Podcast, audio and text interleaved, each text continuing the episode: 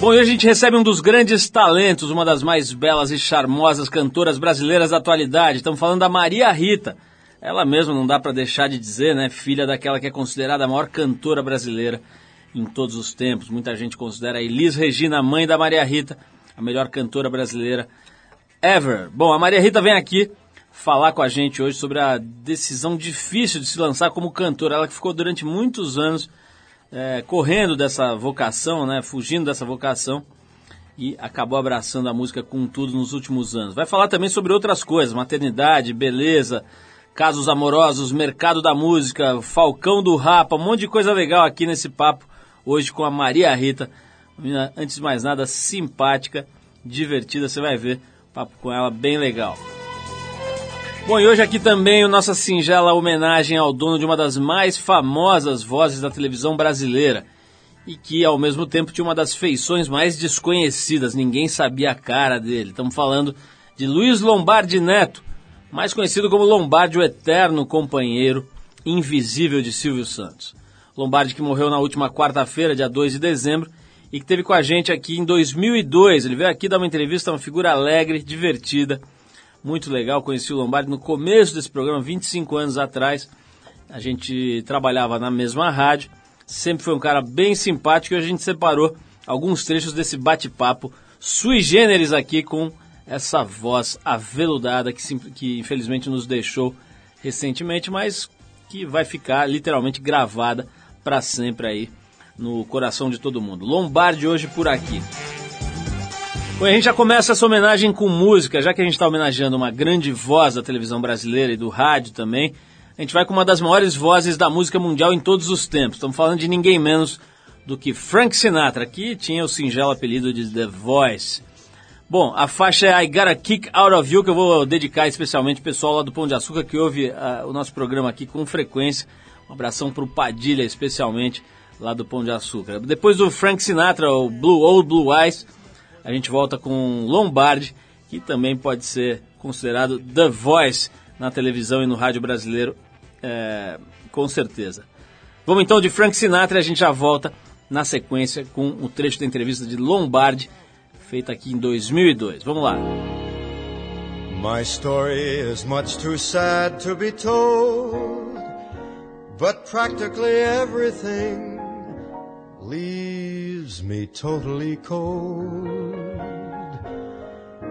The only exception I know is the case when I'm out on a quiet spree, fighting vainly the old ennui, and I suddenly turn and see your fabulous face.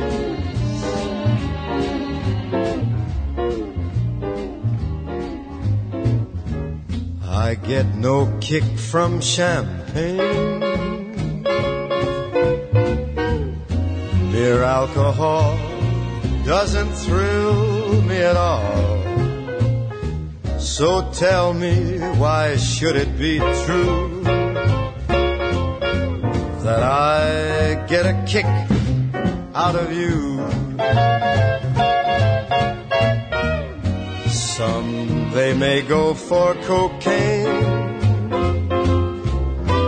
I'm sure that if I took even one sniff, it would bore me terrifically too. Yet I get a kick out of you. I get a kick every time I see you standing there before me. I get a kick, though it's clear to see you obviously do not adore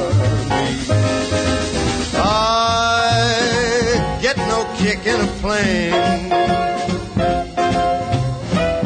Flying too high with some gal in the sky is my idea nothing to do. Yet I get a kick. Mm, you give me a boot. I get a kick out of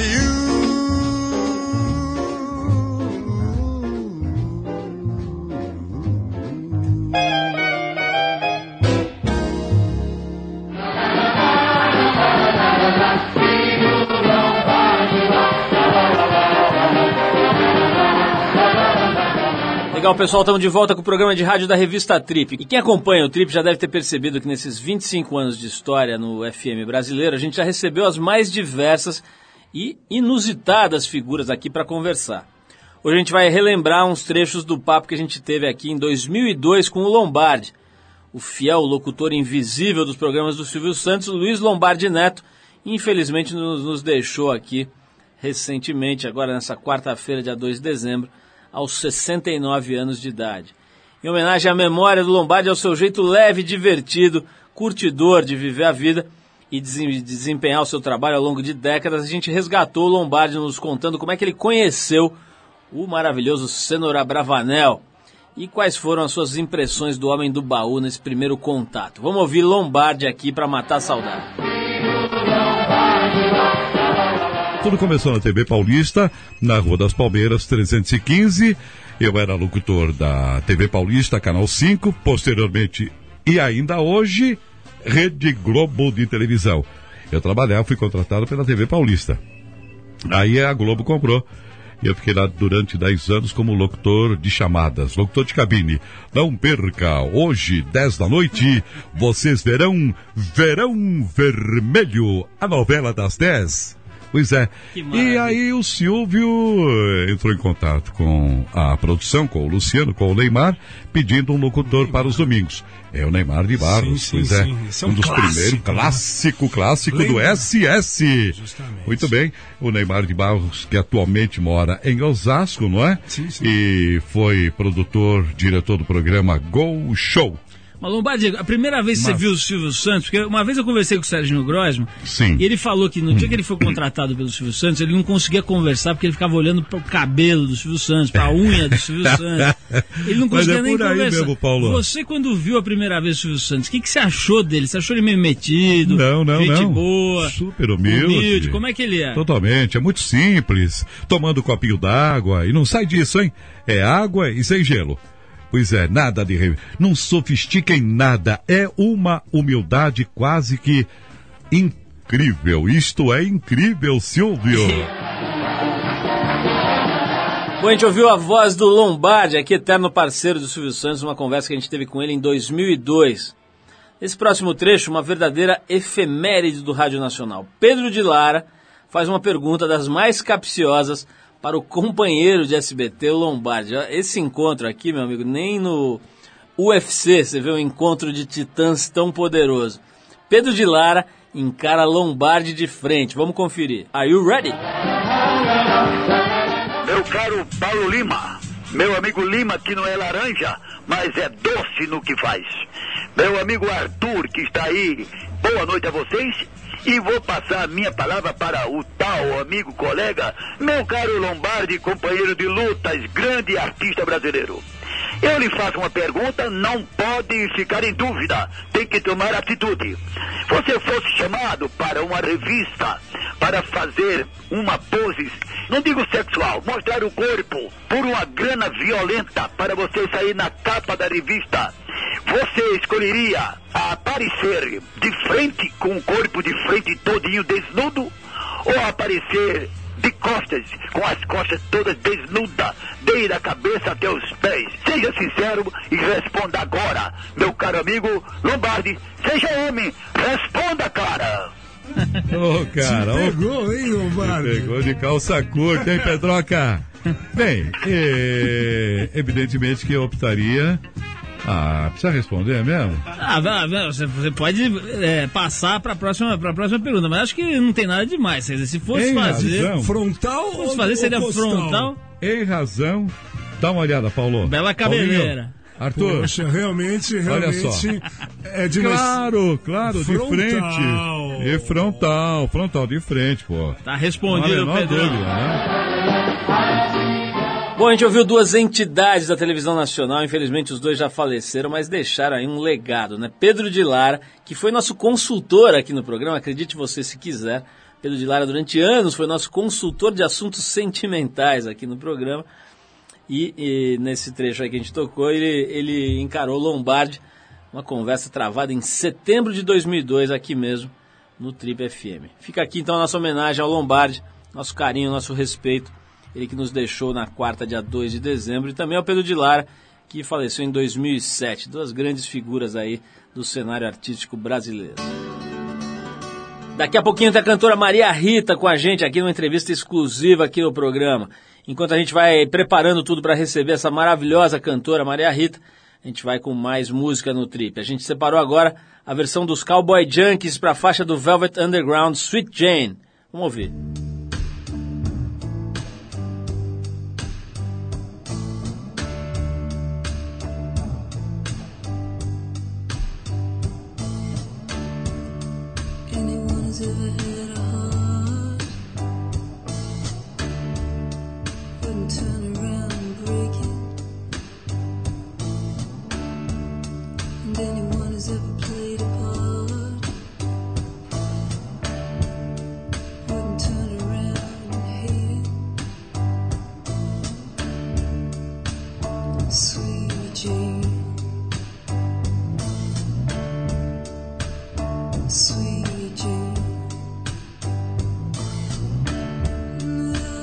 你随。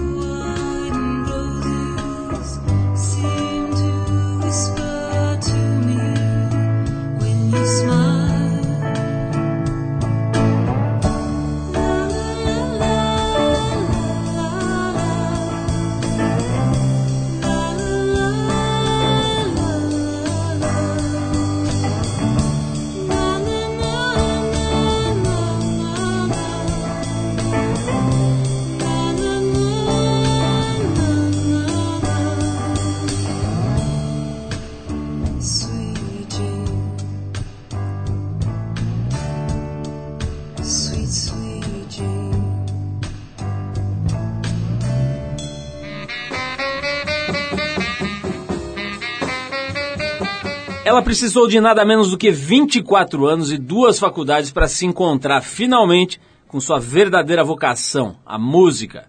Filha de duas feras da música brasileira, Elis Regina e César Camargo Mariano, ela morou oito anos nos Estados Unidos e se formou em duas faculdades por lá, Comunicação Social e Estudos Latino-Americanos. De volta ao Brasil em 2002, rodou o país fazendo shows e antes de lançar o seu primeiro CD, ela já, já recebia um prêmio importante de revelação do ano pela APCA. No ano seguinte, lançou o tão aguard- aguardado álbum e daí em diante, o mais difícil foi achar lugar na prateleira de casa para tantos prêmios. Só em 2004, ela faturou três Grammys latinos, um prêmio Multishow, entre vários outros destaques e premiações.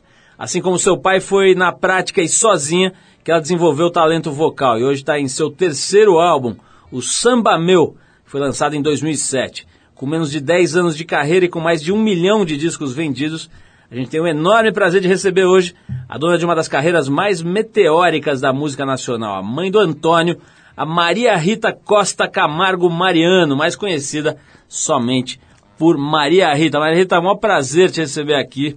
Sempre que a gente faz essas introduções, essas aberturas, a gente erra meia dúzia de informações e eu fico com vontade de matar Só errou uma. o Ale. Então, por favor, me diga onde erramos aqui pra gente começar aqui. O nome inteiro estava errado? O nome é inteiro, eu não tenho o sobrenome da minha mãe. Como é que é o teu nome inteiro? É Maria Rita Camargo Mariano. Não Ah, tenho só, Costa. ah, só o Costa que tá Costa da Então, minha mãe. Hoje o é. Ale foi bem, hoje ele vai Uh! tomar só um tapa. Ô, Maria Rita, como é que é essa história? Quer dizer, você ficou esse tempo todo aqui, 24 anos, assim, posso arriscar dizer que você ficou lutando contra um negócio que acho que era meio natural, né? Porque não brota assim do dia pra não, noite. de né? forma alguma, não, não. Quer dizer, tinha já essa vocação e você deixava ela meio quieta por causa da história toda da tua mãe e do teu pai? Exatamente. Como é que é? Você ficou assim, se enganando, dizendo que você não era cantora, é isso? É, mais ou menos. Não, me enganando talvez não, mas era, era uma luta diária mesmo, assim, as pessoas falavam, você tem que cantar. Essa coisa dessa vira quase uma obrigação no dia a dia. Se eu ouvir isso constantemente, chega uma hora que atrapalha, né? Você fala, tenho que o quê? Não tenho que nada. Começa não é ir na, assim. na contramão disso, né? Começa a ir pro lado oposto. Exatamente. Aí fica aquela. E eu sempre ouvi em casa aquelas as ideologias, essa estética artística, ideologia artística lá em casa que você tem que respeitar a música, a música é com M maiúsculo, a música põe o pão na mesa. Não, não é de divers, não é só para diversão, né? Diversão para os outros, mas pra gente é, é a coisa da alma, é a necessidade, não sei o quê. Eu ficava com aquilo na cabeça e falava, pô, se eu for cantar porque eu tenho que cantar, não vai ter muita graça, não vai ser legal pra ninguém e vou sujar o nome, né? Então, é, então era meio que no dia a dia mesmo, quando vinha o, o bichinho querendo despertar, falava, não, fica quieto aí, deixa eu fazer algumas outras coisas aqui. Mas desde primeiro. moleca você tinha voz, já sabia. Sempre cantou, sempre teve batuque na hora do almoço, do jantar em casa, é, a gente brincava de fazer vocalize em músicas, e, e música constantemente, a gente ouvia música direto. O meu pai, o estúdio dele não tinha porta em casa. Então a gente ouvia a criação dele, desde a escolha do andamento da canção até o arranjo pronto final, os arranjos que, eles fazia, que ele fazia para Elba, Gal, João Bosco, Milton, e, e por aí vai. Agora, quando você fala a gente é você, seus, seus irmãos, seu É. pai, sua mãe morreu, você era muito pequena, né? É, eu tinha quatro anos quando ela faleceu. Como é que são suas memórias, assim? O que, que você lembra dela? Você lembra alguma coisa? Eu Não? lembro muito pouca coisa. Eu lembro mais de, de objetos, é, digamos, a, a cortina de renda que tinha numa sala na casa da Cantareira, onde eu nasci, que eu tinha um ano e pouco, sei lá, um ano, um ano e meio, dois anos quando saímos de lá. Coisas assim, uns detalhes muito.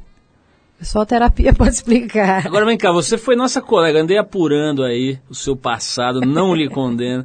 Você foi meio nossa colega, você chegou a trabalhar em redação de revista, Foi, né? foi. Trabalhou na Capricho, foi isso? Foi. Como é que foi essa época aí? Você era o quê? Estagiária? Eu era estagiária. Comecei literalmente abrindo cartas no, no departamento de Que não deve ser poucas lá na Capricho, né? Cara, era muita coisa, bicho. A mulher, as meninas desciam tudo quanto é pergunta possível e imaginável. E eu, nos primeiros dois, três dias, era literalmente um- uma tesoura numa mão e um envelope na outra. Era só isso que eu podia fazer. Eu sequer podia ler.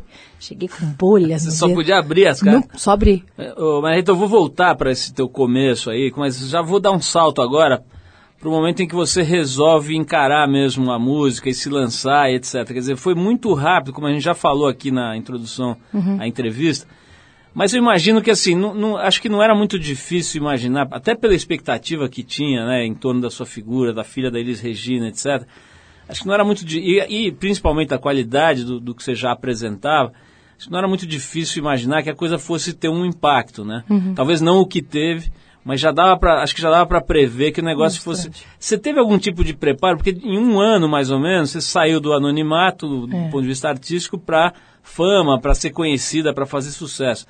Você se preparou de alguma forma? Alguém usou algum tipo de guru ou de preparador para encarar essa, essa parada que é pesada, né? Assim, É. De repente todo mundo te conhece, e cobra e tal. Como é que foi isso? Não, eu não tive. Não tive. é, Mas o fato de ter, ter nascido numa família de carreira pública ajuda. Então a gente, eu sempre fui exposta às, às histórias, às possíveis trapaças, enfim, as coisas que, que poderiam acontecer de negativo, né? É, o maior preparo que eu fiz foi comigo mesma, de dessa certeza. Enquanto eu não tinha certeza de que eu realmente deveria cantar por mim, pela, por uma questão de sobrevivência minha, de que era o meu lugar no mundo, achava melhor ficar em casa. Aí estudei, fiz faculdade, fiz estágio em revista, em, em, em produtora de, de propaganda, de filme, de tudo que você possa imaginar, eu fiz um pouco. Mas quando essa certeza existiu dentro de mim, foi meio que pode vir o que vier, que agora eu tô aqui, sabe? É, é meu isso, era meu. Foi um processo nesse, nesse começo, eu vou te fazer essa pergunta, vou deixar ela no ar aí, mas eu queria saber o seguinte, se deu medo nesse começo, né? Porque você sai de uma chamada zona de conforto, né? Estudante, tá ali nos Estados Unidos, tranquila tal, de repente você começa a encarar. Uma das coisas que você encara é crítica, mas não é só isso também, né? O próprio coisa de se expor, de ir pro palco, de ver, sei lá, centenas ou milhares de pessoas ali é, querendo, enfim, sacar o teu talento, avaliar, curtir e tal. Mas antes eu vou tocar uma música aqui, Maria Rita, é o seguinte. A gente sabe que, além de samba e MPB, você gosta bastante de rock and roll, ou do chamado indie rock, né? É, vamos aí. Então a gente separou aqui uma faixa bem legal de um pessoal que faz um som interessante na Coreia do Sul. Ó. Já que você gosta de indie, de coisas diferentes, vamos ver se você gosta dessa. O nome da banda é The Black Skirts, os Saias Negras, é isso? The Black Skirts e a faixa que a gente separou é Dientes. Os caras que são da Coreia do Sul tem esse nome Black Inglês, Skirts e a e o faixa é é espanhol, né? Vamos ver esse negócio aí. Do álbum de estreia dos caras, o 201, lançado esse ano. Depois dos Black Skirts, a gente volta pra saber se a Maria Rita tem medo. Vamos lá. I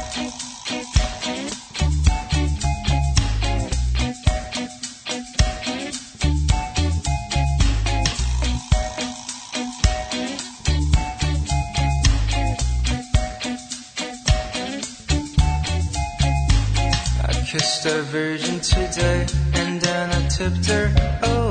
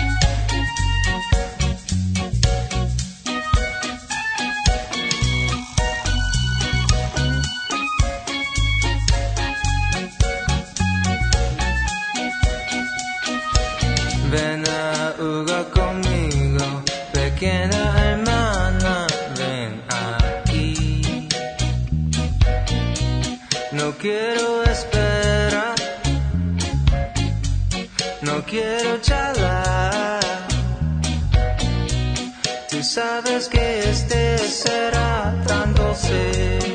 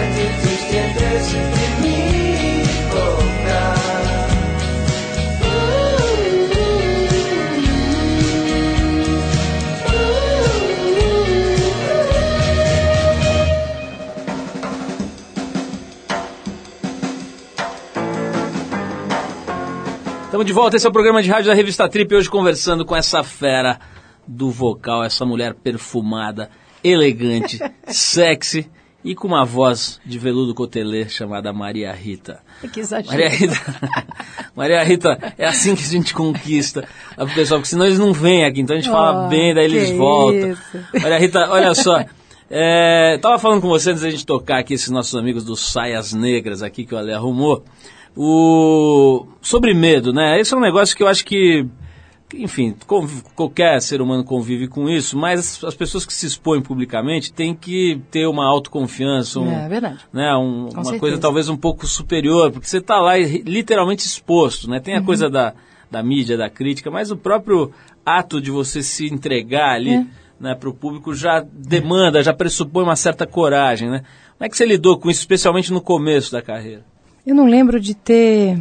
Teve medo, sim, teve sim, com certeza. Não é esse pavor, terror, tá, ah, mas aquele frio na barriga, né? Aquela coisa. Eu, eu fazia muito de fechar a mão em cima do palco. Faço isso ainda. Fechar o olho. E as pessoas perguntam, por que você canta de olho fechado? Eu falava, é charme, é nada. era medão mesmo. De, de palco era muito isso. Do resto, das decisões, de, de disco, de quando lançar, de como fazer, é, meio que volta aquilo que eu estava eu estava raciocinando antes da questão da questão da, da o que você falou também da autoconfiança de certa forma assim de, mas não da autoconfiança arrogante sou foda na, oh, perdão é uma questão de, de da certeza daquele lugar daquele momento daquilo que você está fazendo daquela decisão Então, eu falei brincando aqui, mas na verdade tá falando sério, né? Da sua beleza e tal. Eu tô vendo aqui na, na TPM desse mês, que tá na banca, que tem uma matéria com você sobre beleza, justamente, né? Que acho que é uma matéria bem simpática aqui, que é, enfim, conversando com você sobre isso. é, aqui a, a abertura da matéria já fala, assim como a vocação, Maria Rita custou assumir sua beleza. Hoje, mãe de Francisco, cinco anos de três discos, voz e vaidade cantam juntas. Que papo é esse aí? Você foi aprendendo também a lidar com o seu visual, com o seu rosto, com o corpo. Como é que se deu aí esse processo aí de você ficando mais confortável e, e- e se sentindo melhor aí com a sua própria carcassinha? Caprichada, diga-se de passagem. carcassinha e é Antônio não é Francisco Puta, saiu o Francisco É aqui, Francisco. cara. não mas já recebi cartas pedidos de desculpas É, eu falei certo aqui no começo, Ali, né, aí, aí tá certo é. Tá. Mas acho como que- diria Mauri Júnior, fale-me de sua beleza. Fale-me de sua beleza. Eu, é, não, eu, eu sempre fui muito tímida, sou muito tímida ainda. Eu acho que eu só aprendi a lidar com isso. Muito tímida. Eu, mais nova, adolescente, né? Aquela confusão que gera os hormônios, aquela confusão danada. Eu fiquei fortinha, digamos. Como diria o Bruno Aleixo, mais forte. É. E, e, não, e era muito tímida, sofria, sentia dor física, assim, pra ir no Mas supermercado. peraí, você, ficou gostosa ou gorda? Vamos falar. Não, não. Vamos direto ao ponto. Uma pessoa com 1,56m pesando 75 Ficou quilos gorducho. não é go... não tá Ah, gostoso, né? tá. E aí isso te trouxe muita. Bom, imagina, na adolescência você ficar gordinha. Pois é, foi, foi, meio, foi meio pancada. O que me salvava é que eu era engraçadinha e estudava e a galera gostava de mim porque eu ajudava a galera a estudar, entendeu? Uhum. Era... o drama. O drama. Mas é. E eu acho que foi com o passar do tempo mesmo, sim. Fui meio. Tudo mudou quando eu me mudei pra Nova York. Aí minha vida. Foi ter o momento pré e o pós Nova York. Você foi ficando mais à vontade e descobrindo mais a tua realidade. é Mais à isso? vontade, mais à vontade. Porque também não, tem, não tinha sombra nenhuma, né? Não tem galho de árvore genealógica algum. Uhum. E aí vai, todas as conquistas são só minhas. E aí vai dando autoconfiança mesmo. Você começa a ter um. Ter um ah, tá. Aí com a vergonha na cara, né? Você coloca uma roupinha que não fica legal, você fala, pô, não tá legal esse negócio, vamos achar outra coisa. Aí você vai pôr outra coisa. E aí começa essa. Que é um processo, não tem jeito. Agora, ô, Maria Rita, eu vi, eu vi ontem numa, na banca de jornal uma capa de revista dizendo assim: consiga um cabelo de artista em apenas uma semana. Fiquei pensando, se o desgraçado for atrás disso, pegar, acabar pegando, escolhendo o artista errado. Né? Escolhe o Tião Macalé, por exemplo. em uma semana você tem. Você. Você, fazer, você acaba. Você acaba. Tendo muito, enfim, você- me falou que você tem quase 70 mil seguidores É, no Twitter, né? Quer dizer, é. começa a mulherar, as meninas começam a te pedir conselho desse tipo e te pedir Pedem. dica e tal. Como é que é? Pedem, pedem, na cara dura. Como é que faz pra ter o teu cabelo? Falo, Elas querem o seu, né? Não querem ficar parecidas. raspa, faz uma peruca e bota na tua cabeça. O- o- falando no Twitter, Marita, olha só, tem, a gente tem usado essa ferramenta também para colher perguntas aqui para o pessoal que vem ao nosso programa. E tem uma boa aqui que chegou pelo Twitter, é, que é o seguinte: Maria Rita, o que te enche mais o saco? As perguntas e comparações com sua mãe. é, te perguntarem por que você tem contrato com a Warner e não com a trama gravadora do seu irmão, ou as especulações sobre você ter pego ou não o Falcão do Rafa. Ah, as três! Qual seria o ranking aí? Ranking número um, É. pergunta do Falcão, não. Resposta, não. É. Quer dizer, de- depois, ah, ano passado, viemos a ter um rápido romance, mas coisa natural que acontece entre dois amigos, afinal de contas. Certo, certo. Amizade longuíssima, né? As Mas, perguntas, mas essa coisa da tua mãe ainda enche o saco? Não, é que, posso, vou ser sincera, Fala. Hum. não é que enche o saco a pergunta em si, é que o assunto não muda. Não troca o disco. Troca, pula esse disco, já riscou, já furou. Agulha já, entendeu? Não, não precisa disso mais. É isso. A pergunta em si é compreensível.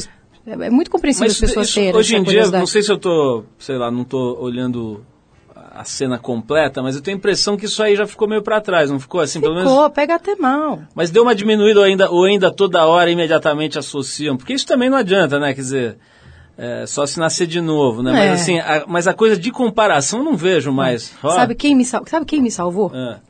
Nana Caymmi, me salvou Nana Caymmi, eu quase afoguei ela. Mas ela me salvou, numa, perguntaram pra ela o que, que ela estava achando das novas cantoras brasileiras, não sei o que. Ela tinha dito que tinha ouvido meu disco, e aí o, o jornalista aproveitou e embutiu a pergunta, pô, mas você não acha ela muito parecida com a mãe? Ela respondeu, pô, estranho seria se ela fosse parecida com Nana Caymmi, né, meu? aí seria estranho. Aí é maravilhoso. Ela me salvou. Então, é, eu entendo a natureza da pergunta, porque eu entendo a saudade que as pessoas têm dela. Mas é um assunto que já foi. né? Rita, a gente não faz pergunta chata e hoje menos ainda, porque você, como São Paulina, deve estar com o emocional um pouco abalado. pouco, respeitaremos, respeitaremos esse seu problema. Velho, eu, pô, eu fui assistir o jogo, fiz, eu cometi o gra- gravíssimo erro de ver o jogo num bar, velho. Queimei meu filme geral, só xinguei, falei palavrão, levantei. Maria Rita, não falaremos de assuntos desse gênero. Vamos, vamos falar de uma coisa gostosa que é ser mãe. Ah, Vou querer saber. Aqui não é o Francisco, é, É o o Antônio. Antônio. O jovem Antônio, de 5 anos de idade. Vamos falar sobre ele, mas antes, vou dar mais uma parada aqui pra gente tocar uma música de um cara que passou por São Paulo essa semana, que é o Mike Love, do- dos Beach Boys, né? E dos renovados, seus renovados Beach Boys. Mudou tudo, né? Só sobrou um. A apresentação fez parte da turnê que comemora os 40 anos do lançamento de Pet Sounds, que é um álbum, muita gente considera um dos melhores álbuns de todos os tempos, né? Enfim, tem toda uma história aí de comparação com Beatles e tal, mas não vem ao caso. A gente faz a nossa singela homenagem tocando uma faixa desse álbum maravilhoso que é Sloop John B. Depois dos Beach Boys, voltaremos para falar com Maria Rita sobre maternidade e ser mãe jovem, né? Você foi mãe bem mocinha, né? Vamos falar sobre Isso. tudo isso Não. Logo depois de ouvir The Beach Boys. Boys. Vamos lá. We come on this sloop, John B. My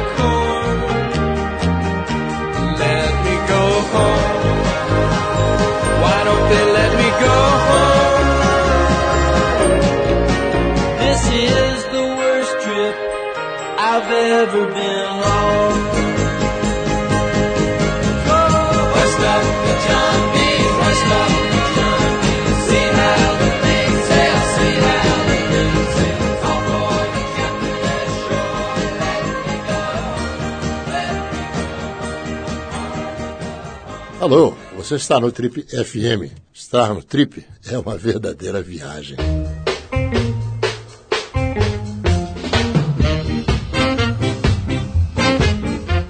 Você ligou o rádio agora, não se desespere, ainda tem bastante conversa aqui com a Maria Rita, nossa convidada de hoje. Já perdeu uma parte boa, mas depois você recupera aí pelo site da Trip, trip.com.br, você vai lá e ouve todos os nossos programas, os últimos vários anos, né? Nós temos 25 anos de programa de rádio. Que e delícia. em arquivo, Maria Rita, deve ter aí pelo menos acho que uns 5, né? É, arquivo Olha, recente aí. maravilha. Nós temos, é pra- legal os nossos ouvintes saberem, a gente teve o cuidado de gravar desde o comecinho, desde 1984, a gente tem fitas cassete, que agora já foram digitalizadas, estão sendo digitalizadas aí, boa parte já foi, e a gente vai disponibilizando isso aos poucos. Nossa, que arquivo incrível, até para os artistas. É, mesmo, muito legal, muito modéstia à parte, tem coisas incríveis de gente que está aí, gente que já morreu. Tem, eu tenho aqui, a, por exemplo, a Cássia Eller tocando é, acústico aqui, trouxe o violão, tocou com a gente aqui, cantou. Tem um monte de coisa Putz. que já virou história valor, mesmo, né? né? Sem Os, valor. os Paralamas de Sucesso começando carreira, um monte de coisa legal aí que a gente teve o orgulho de, de gravar, de estar presente. Mas vamos voltar aqui para o nosso papo, Maria. Tu estava falando um negócio de maternidade, né? Quer dizer, eu achei é, que você tinha sido mãe mais nova. Você já tinha 26 para 27, 26 é isso? 27. Ao mesmo tempo você estava começando É. a despontar, né? Como é que foi essa essa notícia? Você me contou que você não estava planejando, né? Não, que foi uma gravidez que veio assim sem avisar. Como é que foi essa hora da tua vida aí? Foi, foi, foi um susto, assim, eu acho que mais para os outros do que para mim. Eu descobri, minha, meu disco saiu em setembro de 2003, eu descobri minha gravidez em novembro.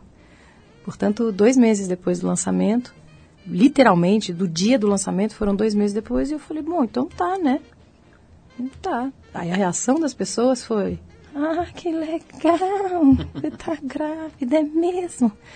E imediatamente vai parar de fazer show, os músicos ficaram super preocupados, a equipe, a, grava- a a Warner também. Mas durou 24 horas no máximo. Sentei com todo mundo, falei, tá tudo certo, gravidez não é doença.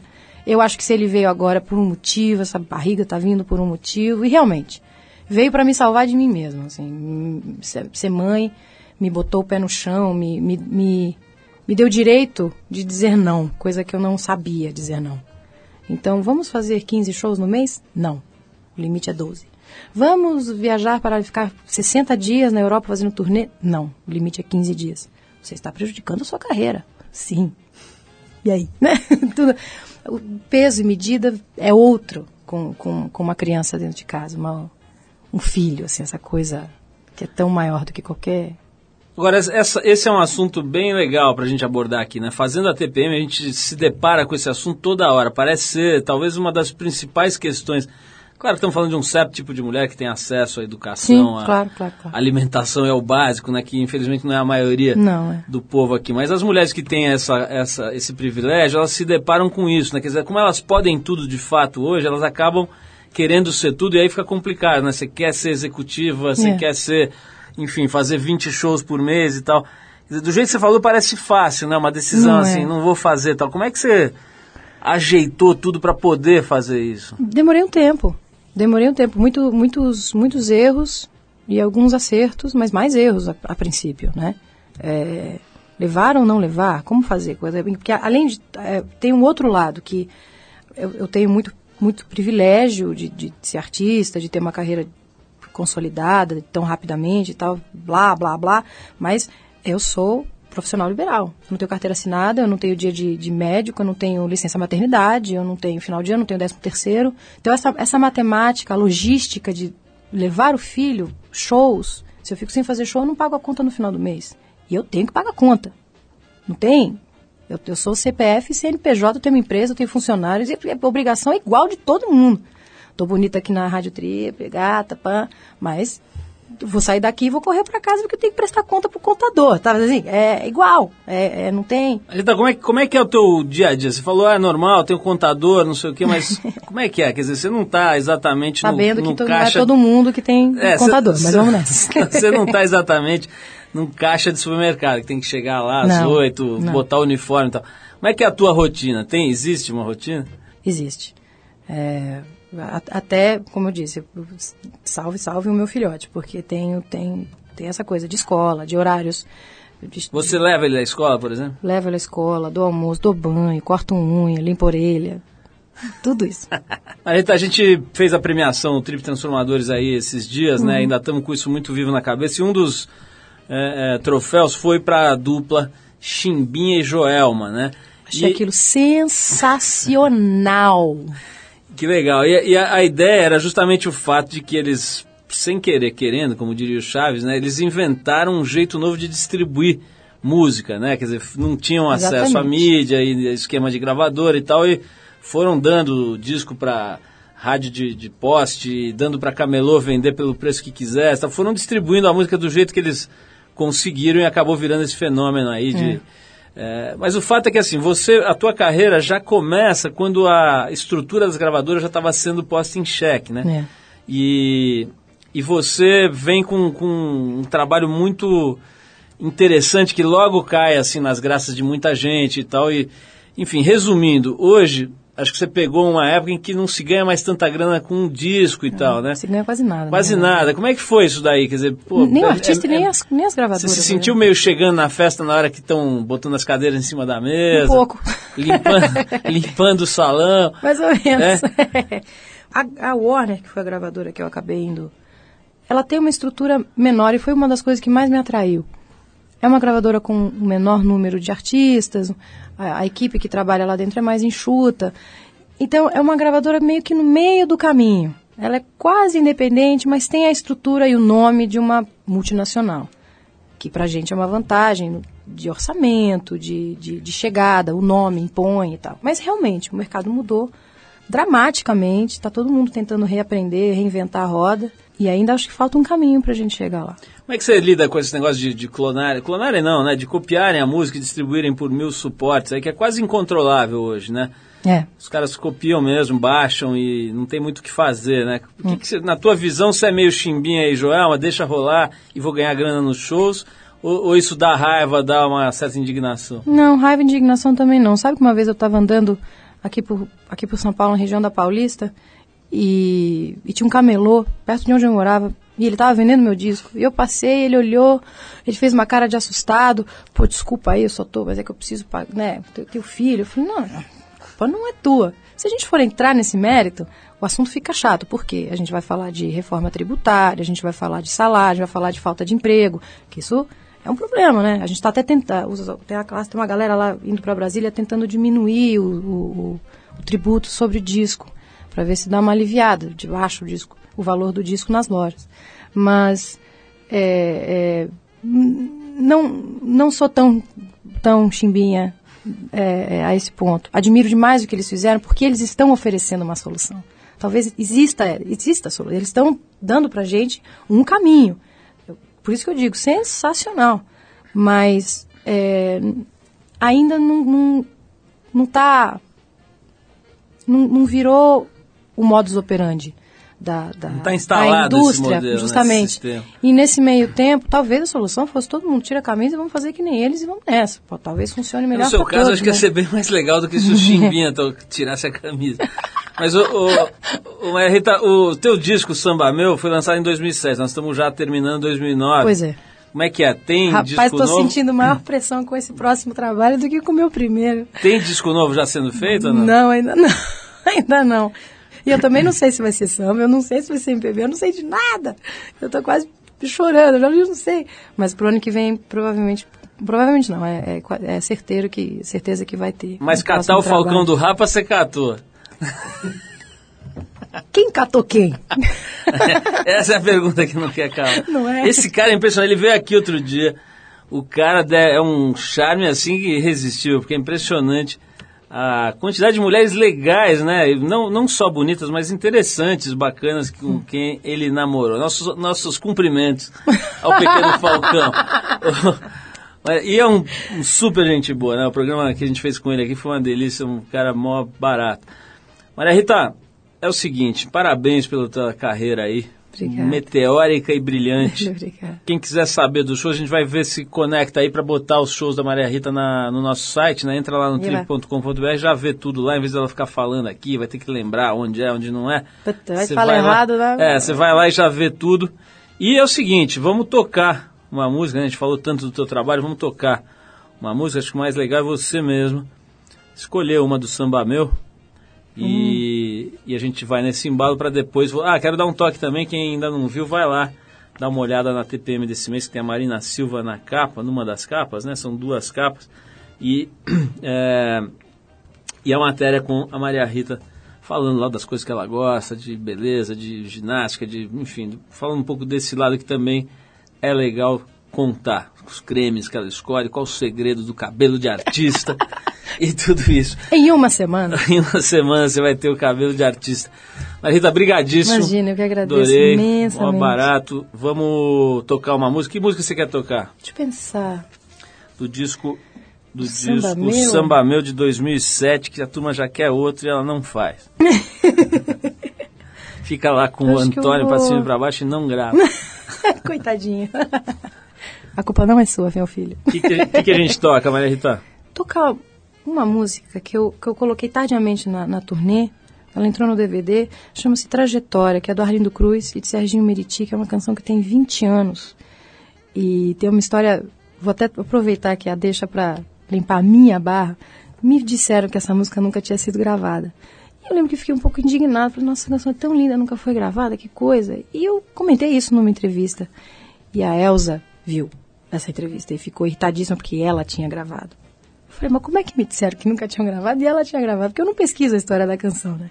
Então, Elza Soares. sim, ela tinha gravado essa canção e... The Voice. The Voice of the Century. The Voice e a E coxa aí? também, porque ela teve aqui outro dia, deu esse prazer pra nós de vir visitar, e tem uma coxa impressionante a mulher, tem um quadríceps que parece as paniquetes ali, aqueles quadríceps. Não sei, acho que ela Vive disse que- bem, ela disse que é feliz. Não, ela disse que é o, não, ela disse que é o morro, que subiu tanta escada no morro. a vida inteira, deve ser mesmo. Então né? eu vou pedir trajetória, minha humilde homenagem a Elza Soares. Vamos de trajetória então com a Maria Rita em homenagem a Elza Soares e que aquela coxa maravilhosa volte aqui para falar mais com a gente. Maria Rita, um beijão, brigadíssimo. Eu que agradeço. E vamos Imensamente. trajetória. Vamos lá.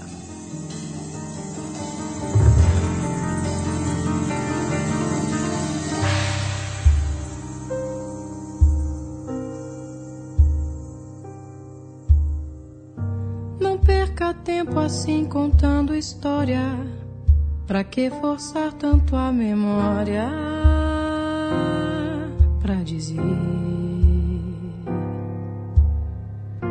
que a triste hora do fim se faz notória e continuar a trajetória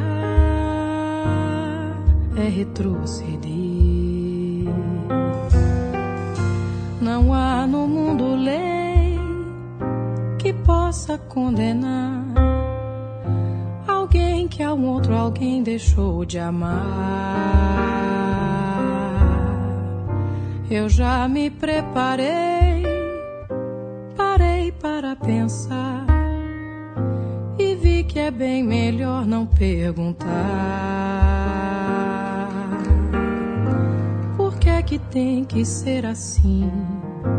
Ninguém jamais pôde mudar. Recebe menos quem mais tem pra dar. E agora queira dar licença que eu já vou. Deixa assim, por favor. Não ligue se acaso meu pranto